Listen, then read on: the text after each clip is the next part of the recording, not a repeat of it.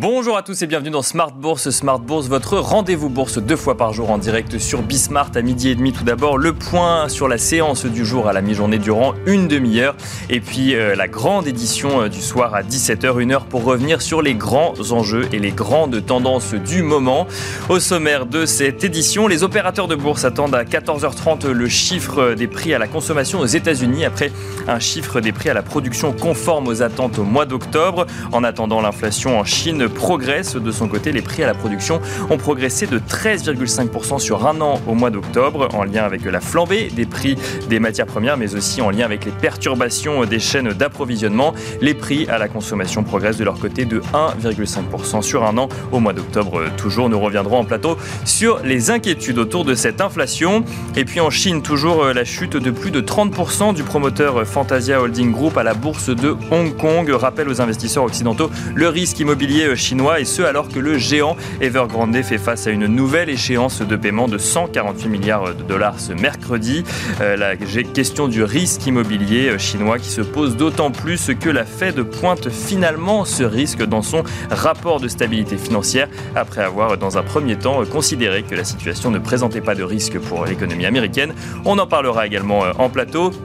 Et puis nous évoquerons la situation des marchés actuellement alors que les différentes annonces et exercices de communication des banques centrales ces dernières semaines ont réveillé un peu de volatilité sur les marchés obligataires alors que les marchés actions, eux, voient leur volatilité au plus bas. En témoigne le VIX qui se situe actuellement aux alentours des 18 points. Nous commenterons cette situation avec nos invités en plateau. Smart Bourse, c'est parti.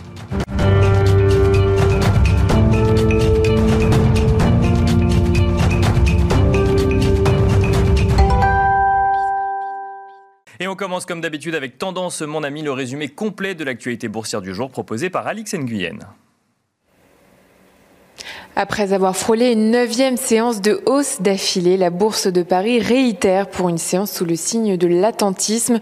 L'envolée des prix à la production en Chine pour le mois d'octobre nourrit les craintes quant aux tensions inflationnistes et leur impact sur la reprise économique. Ils bondissent de plus de 13% sur un an, soit le rythme le plus élevé depuis 1995. Un bond du fait de la flambée des prix des matières premières, cumulée aux perturbations dans les chaînes de production, elles-mêmes liées à la crise de l'énergie. Les prix à la consommation ont quant à eux augmenté de 1,5% sur un an, un inédit depuis septembre 2020. Cet après-midi, il sera d'ailleurs question d'inflation avec la publication aux États-Unis des prix à la consommation. À noter que ceux à la production y ont atteint un pic de près de 11 ans. Et puis les tensions ne s'amenuisent pas du côté du secteur chinois de l'immobilier alors que sa cotation reprenait aujourd'hui à la bourse de Hong Kong. Le promoteur Fantasia Holdings Group chute de 36%.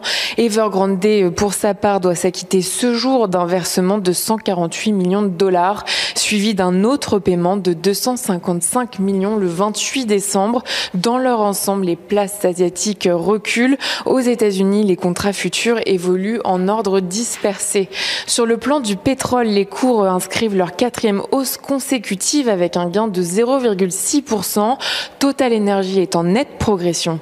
Alstom décolle après l'annonce d'une hausse de son chiffre d'affaires et d'un carnet de commandes qui s'étoffe. La marge d'exploitation ajustée a en revanche nettement reculé.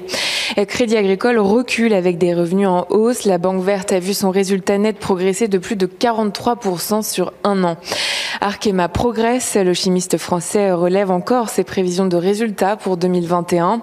Et puis EDF publie son chiffre d'affaires en hausse de près de 16%. Sa production nucléaire en France progresse dans un contexte de prix élevés. Il confirme l'ensemble de ses objectifs. Voilà, c'était euh, Tendance mon ami, donc le résumé complet de l'actualité euh, boursière du jour à la mi-journée euh, proposé par Alix Nguyen. On regarde rapidement la tendance sur le CAC 40, le CAC 40 qui temporise avant le chiffre de l'inflation en début d'après-midi, un CAC 40 qui recule de 0,27% à 7024 points.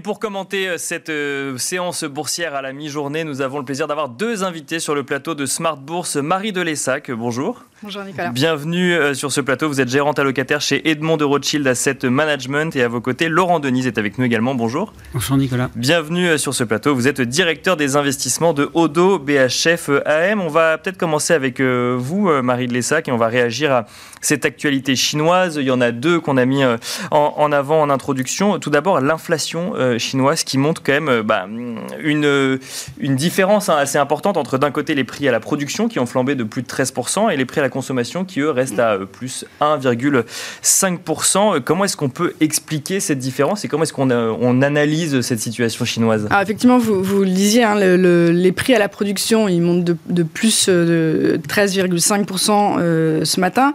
Ce qui, ce qui est étonnant aussi, c'est qu'ils sont largement supérieurs aux attentes puisque les investisseurs attendaient une hausse de 12,3%. donc c'est principalement dû à des disruptions temporaires, hein, donc, euh, euh, les, et, les pénuries énergétiques euh, et les prix des matières premières qui se sont envolés. les CPI, les, les prix à la consommation, eux, c'est aussi une hausse euh, supérieur à ce qui était attendu. Bien sûr, oui. Euh, mais ça reste sur des niveaux finalement assez faibles, à plus 1,5%. Euh, ce qui est intéressant de voir, c'est quand même le premier mois de hausse après quatre mois de baisse. D'accord. Oui. On a peut-être un, début de transmission effectivement des prix à la production vers les prix à la consommation, mais qui reste quand même très très contenu. On a un écart entre les deux qui a jamais été aussi élevé, et, et, cette hausse des prix à la consommation, elle vient d'ailleurs principalement de la hausse des prix de l'énergie. Hein. Donc c'est par là que se fait le, canal et c'est amplifié en plus par un effet de base en fait par rapport à l'année précédente. Bien sûr, bien sûr, qui fait que ce, chiffre augmente. Donc il faut savoir aussi que cet effet de base, il va s'amenuiser au fur et à mesure euh, du temps qui passe. Hein. Donc ça va, ça va euh, euh, peut-être diminuer aussi cet effet dans les, dans les prix à la consommation. Et après, dans, le, dans les prix à la consommation, on a les prix des denrées alimentaires. Et là, on a deux effets un peu contradictoires qui est les le prix du porc qui est en baisse. D'accord. Et ça, c'est toujours très important dans les prêts à la consommation en Chine. Et euh, le prix des légumes qui est en hausse. Et là, c'est aussi un effet plutôt euh, temporaire parce que ça vient plutôt de mauvaises conditions euh, météo. D'accord, donc pas forcément en lien avec la croissance chinoise ou avec la situation économique, mais peut-être plus avec une situation agricole, en fait. Exactement. là où il faut regarder, où ça peut avoir des conséquences pour la suite, c'est qu'effectivement, dites la, la croissance chinoise, elle est, elle est faible en ce moment, elle ralentit, et donc euh, euh, si l'inflation euh, progresse, ça peut éventuellement mettre un peu le doute du côté de la Banque centrale chinoise pour intervenir et soutenir, l'inflation. Parce que je pense que le, défi pour l'année prochaine pour la Chine, c'est justement d'éviter un atterrissage trop brutal de, sa croissance, quitte s'il le faut à intervenir. Un petit point quand même euh, d'explication, euh, prix à la production qui flambe de plus 13,5%, prix à la consommation qui, qui euh, progresse de plus 1,5%.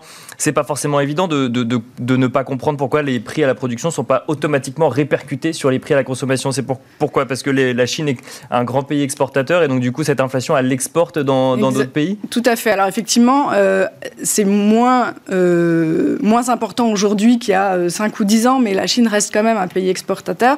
Et donc effectivement, cette inflation, elle est plutôt exportée. D'où aussi euh, l'intérêt, j'allais dire, des investisseurs internationaux pour ce chiffre de, prix à la production en Chine, c'est quelles conséquences ça peut avoir sur l'inflation dans le reste du monde. Euh, euh, après, à côté de ça, effectivement, il n'y y a pas de les prix, les prix à la production, en fait, ils, sont, euh, ils, ont été très contenus. Ça, c'est ce qui est intéressant pour la Chine sur les biens de consommation durable. Donc, c'est vraiment très localisé sur tout ce qui est énergétique, euh, euh, matière industrielle, minier, la production de charbon et ces choses-là, et pas trop sur les biens de consommation durable.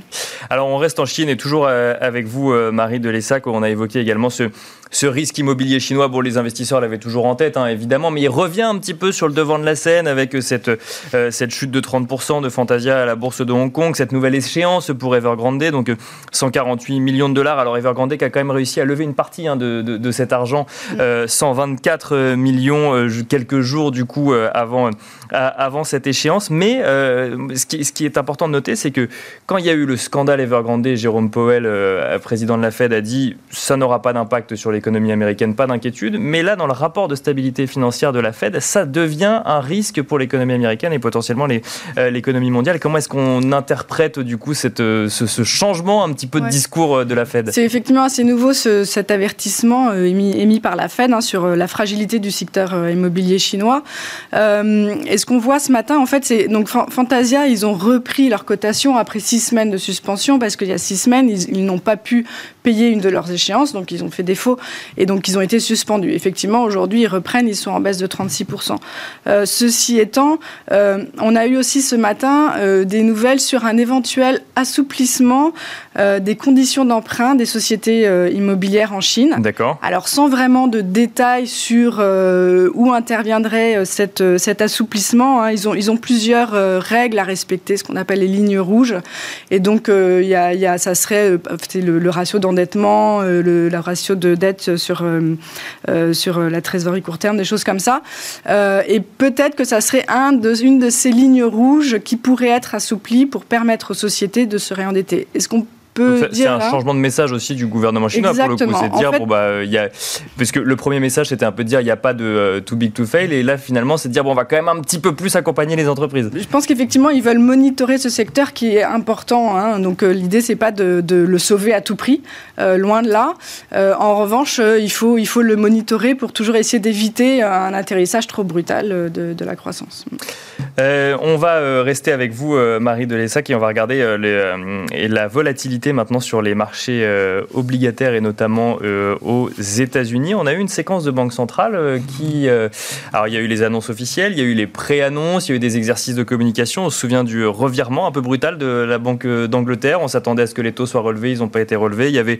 Bon, ces anticipations de tapering et finalement ce tapering ce qui, qui faisait pas forcément de doute. En revanche, on a vu la volatilité revenir un petit peu sur les, euh, sur les taux obligataires. Oui, on, avait perdu l'habitude euh, presque. On sort de deux semaines de, de scénario Banque centrale euh, avec une première semaine avec des tons pas très accommodants. On a eu la, Banque du Canada qui a annoncé la fin un peu prématurée et, de façon surprenante de, de, son, de son quantitative easing, éventuellement envisager des hausses de taux. En Australie aussi, euh, ils ont une politique de, taux cible qu'ils ont arrêtée. Euh, on a un chiffre d'inflation qui est sorti supérieur aux attentes. Leurs taux ont été attaqués, ils ne l'ont pas défendu. Euh, la, Banque d'Angleterre parlait beaucoup. on attendait vraiment des hausses de taux, une hausse de taux. Et, oui, elle disait même, qu'elle était obligée de monter ses taux. Et finalement, bah... et, même, et même la réunion de la BCE avait, avait été prise de, façon. Enfin, les, les, taux avaient monté parce que Mme Lagarde n'avait pas vraiment défendu défendu euh, de, façon très convaincante euh, sa volonté de maintenir des taux bas euh, très longtemps. Et puis après cette semaine-là, on est passé du, du un revirement complet avec des discours très accommodants. La, la, banque australienne, par exemple, bah oui, effectivement, elle ne défend plus son taux, mais en même temps, elle a dit qu'elle garderait ses taux bas très longtemps, probablement jusqu'en 2024. au niveau de la BCE, Madame Lagarde est réintervenue, alors là, avec un peu plus de conviction pour, pour défendre la politique monétaire de la BCE. Euh, la Banque d'Angleterre, vous l'avez dit, a surpris vraiment euh, dans, son, mouvement de ne pas monter les taux. Et la Fed a annoncé son tapering, mais vraiment comme attendu. Et M. Powell, finalement, a eu un discours assez, euh, accommodant aussi, disant qu'il était toujours très dépendant des données économiques qui sortiraient, mais qu'il faisait attention à, l'emploi, à, la croissance économique. L'emploi, on sait que c'est le, deuxième objectif de la Fed, et on est revenu au niveau d'emploi. Il reste encore euh, euh, plus de 4 millions d'emplois euh, pour revenir au niveau pré-crise. De, de, février 2020, effectivement. Donc, donc ça, ça laisse du temps. Et si, si, si on, on ajoute 500 000 emplois par mois, on retournerait à ce niveau pré-crise au mois de juin. Ce qui finalement euh, lui laisse ce, délai-là de, six mois pour prendre ses, décisions. Mais du coup, on a eu un phénomène de hausse de volatilité sur les marchés obligataires parce qu'on voit que les banques centrales sont un peu dans l'incertitude euh, au niveau de leur communication. en tout cas, c'est comme ça que le prennent les investisseurs. Et ça va être un exercice difficile sur, euh, sur le, début de l'année prochaine entre euh, euh, les chiffres d'inflation qui vont rester élevés et, et, cette volonté de ne pas casser la croissance.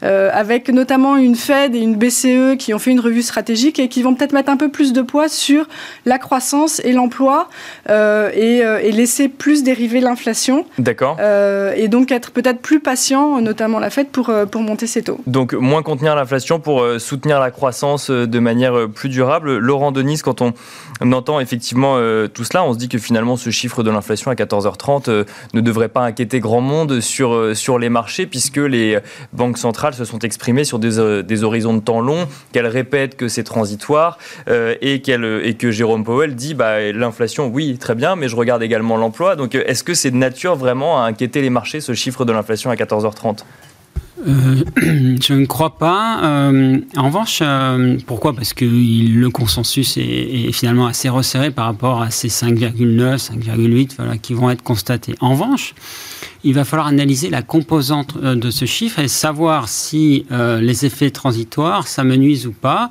si effectivement les banques centrales sont pas en perte de crédibilité, parce que ça a été évoqué par Marie, c'est quelque part le questionnement actuel. Est-ce que les banques centrales ne sont pas derrière la courbe, dans notre jargon? Ça veut dire, en fait, est-ce que finalement elles ne sous-estiment pas pour des mauvaises raisons euh, l'inflation? Pourquoi? Parce que la Fed doit préserver euh, la stabilité des marchés au travers, enfin la stabilité euh, de l'inflation et de l'emploi au travers justement d'un monitoring des marchés actions. La Banque d'Angleterre, c'est plutôt l'immobilier. Et puis en Europe, ce, sont plutôt les spreads, la fragmentation du crédit et euh, la stigmatisation. Ce sont plutôt les obligations italiennes ou grecques. Cet après-midi, effectivement, on va avoir un chiffre, mais si ce chiffre confirme qu'on est dans un régime d'inflation un peu moins transitoire que prévu, on rentre dans une dynamique qui quand même devient problématique pour les banques centrales et qui en fait euh, peut-être met en danger la politique euh, future. Pourquoi? Parce que tout simplement on a, on peut avoir des effets de second tour. On est bien d'accord, les effets de premier tour, l'augmentation euh, des prix de l'énergie, à un moment ça va se résorber. Mais même vis-à-vis de ça, la transition énergétique, euh, et ça je pense que c'est sous-estimé par les investisseurs, euh, génère en fait une inflation. Euh, oui, ça, ça va pas s'arrêter pour le coup. Exactement. Et même Il va falloir accepter que les prix de l'énergie vont augmenter de fait avec cette transition énergétique pour le coup. On ne passe pas d'une énergie, je dirais, ample, fossile, à une énergie moins, plus réduite, volatile. du jour au lendemain, ça va effectivement générer de l'inflation. Et puis, il y a des phénomènes de déglobalisation de relocalisation aussi, qui vont euh, créer effectivement une inflation. On parlait d'inflation importée. Euh, la Chine, en fait, était en avance du cycle, hein, et donc, effectivement, on a les impacts aujourd'hui. La problématique de la Chine, hein, euh, parce qu'il faut quand même revenir dessus, c'est qu'on on est à la limite là du, du pacte social, c'est-à-dire en termes de croissance. Donc on va, et c'est vrai que c'est problématique ces chiffres d'inflation, mais on va quand même avoir des mesures de relance qui vont pousser la consommation et peut-être justement dans ce canal euh, de transmission voir un peu plus d'inflation en Chine et finalement un peu plus d'inflation au global. Et euh, dans cette configuration, on a tellement injecté de liquidités. Et deuxièmement, ce qu'il ne faut pas oublier, c'est quand même un choc de demande. Mmh. On a une réserve d'épargne colossale et, j'en viens au deuxième point qui est euh, l'inflation de second tour. Les salaires, on va voir, on avait que la Fed d'Atlanta en fait mesurait des augmentations de salaires assez, assez importante. Hein. Alors, dans certains secteurs d'activité, effectivement, pas dans tous encore, mais c'est... vrai, mais au global, quand on regarde euh, les gens qui quittent leur emploi, ça s'appelle les job switchers, en fait, on a une augmentation des salaires de 4,2%. D'accord. Ce, ce, qui est énorme. Hein. En Allemagne, parce qu'on peut en parler en tant que, en tant que franco-allemand, en fait, les premières négociations, ça, ça tourne entre 4 et 5% d'augmentation c'est pas négligeable. Voilà. Donc on, on, a quand même un momentum qui est en train de se mettre en place sur les salaires. Et le deuxième point fondamental, c'est la perception. Et c'est ça, en fait, aujourd'hui, qui peut euh, amener une inflation un peu moins transitoire. La perception, elle est sur le prix euh, des denrées euh, alimentaires et puis sur l'énergie. Et là, on l'a vu en Chine, Marie en a parlé, mais c'est la même chose en Europe. C'est vraiment ce qui est en train de se passer. Et on voit bien que les gouvernements réagissent de manière très forte. Ajouter à ça, donc, des politiques qui restent très accommodantes, un stimulus qui est en train de se mettre en place des deux côtés de l'Atlantique, qui va se mettre en place euh, en Chine, on n'a pas du tout un phénomène de stagflation, on a un phénomène de croissance qui s'amenuise, on a atteint un pic, mais une inflation qui commence à inquiéter. Donc, euh, ce chiffre, attention. Hein, si, on, regarde ce, que, enfin, ce, que vous disiez sur la perception, la, perception, c'est forcément en lien avec la durée finalement de, ces, de cette inflation qui progresse mois après mois, et ce, peu importe ce que dira un président de banque centrale sur le fait que c'est transitoire ou non. Euh, c'est vrai, mais après, il y a quand même des effets de base qui vont s'amenuiser, notamment au niveau du prix de l'énergie. Donc, on va voir, on parlait aussi du chômage. En fait, il, y, a, aussi un, ajustement entre l'offre et la demande. Donc, effectivement, est-ce que euh, cet ajustement va réussir à se faire ou pas? Et donc, en fonction de ça, euh, ben, on va voir si l'inflation se, met en place de manière plus pérenne. les banques centrales sont, dans une équation assez complexe et la problématique, c'est pas la fin du tapering c'est pas le moindre soutien, c'est, et Marie l'a bien évoqué, euh, la hausse des taux. Quand on va avoir une hausse des taux. Est-ce que ça peut casser la croissance? Est-ce que ça sera au pire moment? Est-ce qu'on va pas avoir euh, effectivement cette, ce phénomène d'inflation qui se met en place avec euh, en plus un phénomène où on coupe la croissance? Et là, bah là on se retrouve dans un, paradigme, un environnement qui est beaucoup moins favorable. Bon alors, en tout cas, si on parle de croissance et qu'on regarde les marchés financiers, Marie, là pour le coup, il n'y a pas trop de situations complexes actuellement. On est à la hausse, on est sur des nouveaux records, euh, que ce soit de part et d'autre de l'Atlantique. La question, c'est est-ce qu'on a 3, 4, 5 records d'affilée aujourd'hui? Euh, Et tout ça porté par une saison des résultats où en fait on parle de l'inflation, mais dans les chiffres et dans les comptes des entreprises, on se rend compte que ça n'a pas d'impact réellement aujourd'hui sur les marges des entreprises. Elles s'en sortent très bien vis-à-vis de l'inflation, les entreprises actuellement. Oui, effectivement. Alors pendant, pendant qu'on avait une, une volatilité sur les taux qui À l'inverse, sur les actions, la volatilité baissait au mois d'octobre. Et, c'est principalement dû effectivement à cette saison de résultats qui a été euh, bonne. Alors, il y avait beaucoup de questions en amont de la saison de résultats, notamment sur les marges des entreprises et comment elles intégraient euh, la hausse des coûts de production euh, dans, leur, dans leurs résultats. Et, finalement, aujourd'hui, aux États-Unis, on a plus de 90% des entreprises qui, qui ont publié. La, hausse des résultats, elle est, est, de plus de 40%. la, majorité, évidemment, a publié au-dessus au des attentes. Euh, alors, c'est tiré beaucoup par les secteurs cycliques hein, et les secteurs, euh, le secteur financier s'en est, est, très bien tiré parce que lui, en plus, n'est pas vraiment sujet à cette hausse des prix, de, à la production, donc euh, a vraiment bien tiré son, épingle du jeu. l'énergie, l'énergie aussi, et, et dans ce que nous disent la majorité des entreprises et dans les résultats qu'on voit, effectivement, elles arrivent à passer des hausses de prix pour la plupart et, euh, n'ont pas encore euh, d'effet sur la demande. Donc la demande reste forte et effectivement, on est face aujourd'hui à un choc pas seulement d'offres, l'offre diminue, mais on est aussi face à un choc de demande où la demande est très forte. Et donc dans ce contexte-là, euh, notamment aux États-Unis, on a plus de 70% des entreprises qui ont révisé leur, leurs anticipations de résultats à la hausse. Euh, pour, euh, pour, les, pour les prochains mois, ce qui est un niveau euh, qu'on n'avait pas vu depuis, depuis plusieurs trimestres. Et donc avec quand même deux risques à, garder euh, en tête que vous évoquiez, euh, Laurent Denise. Le premier, bah, c'est les négociations salariales hein, au sein même des entreprises. Et le deuxième, c'est bah, le moins de, moins de demandes d'un coup d'un seul parce qu'une perception des prix qui serait, qui serait euh, plus, plus, plus, plus, enfin, plus apeurante presque pour, pour les, les personnes qui, qui veulent acheter, les consommateurs.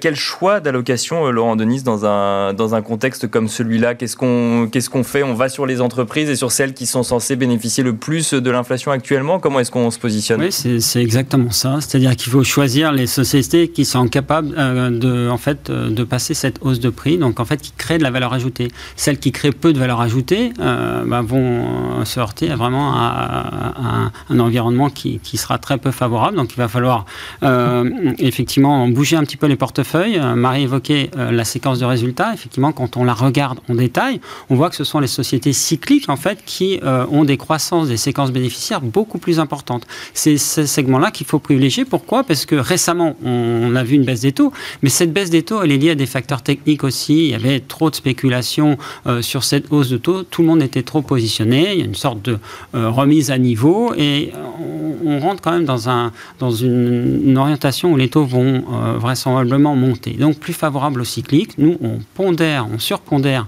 les segments euh, cycliques, euh, les segments value, au détriment de la croissance qui nous paraît un peu élevée. Les zones qu'on privilégie, c'est l'Europe. Pourquoi? Parce qu'en fait, on a un momentum de croissance en Europe qui est lié en fait à, une combinaison de facteurs liés à la réouverture, en fait, la vaccination de masse qui est extrêmement porteuse, un peu moins porteuse aux États-Unis. Donc d'abord l'Europe, on reste sur les États-Unis essentiellement sur le secteur tech, notamment tout ce qui est software qui a des séquences de bénéficiaires autour de 15%. Donc là, ça vaut toujours le coup et c'est pas une hausse des taux en fait qui va devenir problématique pour ces segments-là. Et puis attention aux marchés émergents. On a évoqué la Chine. Les marchés émergents retrouvent en fait des séquences bénéficiaires plutôt favorables, mais euh, on est dans un environnement géopolitique euh, de risque qui là euh, demande de la patience. Voilà. Et sur les taux on est dans un, environnement d'érosion du capital. On est à 2% d'inflation des taux à zéro. Euh, c'est simple, on le calcule actuariel sur, euh, sur 10 ans. C'est au, Royaume-Uni, c'est 25% de votre capital si vous restez sur les obligations qui est détruit. C'est 10% en Europe, c'est 10% aux États-Unis. Voilà, je, je vous, Donc action. Vous, avez compris.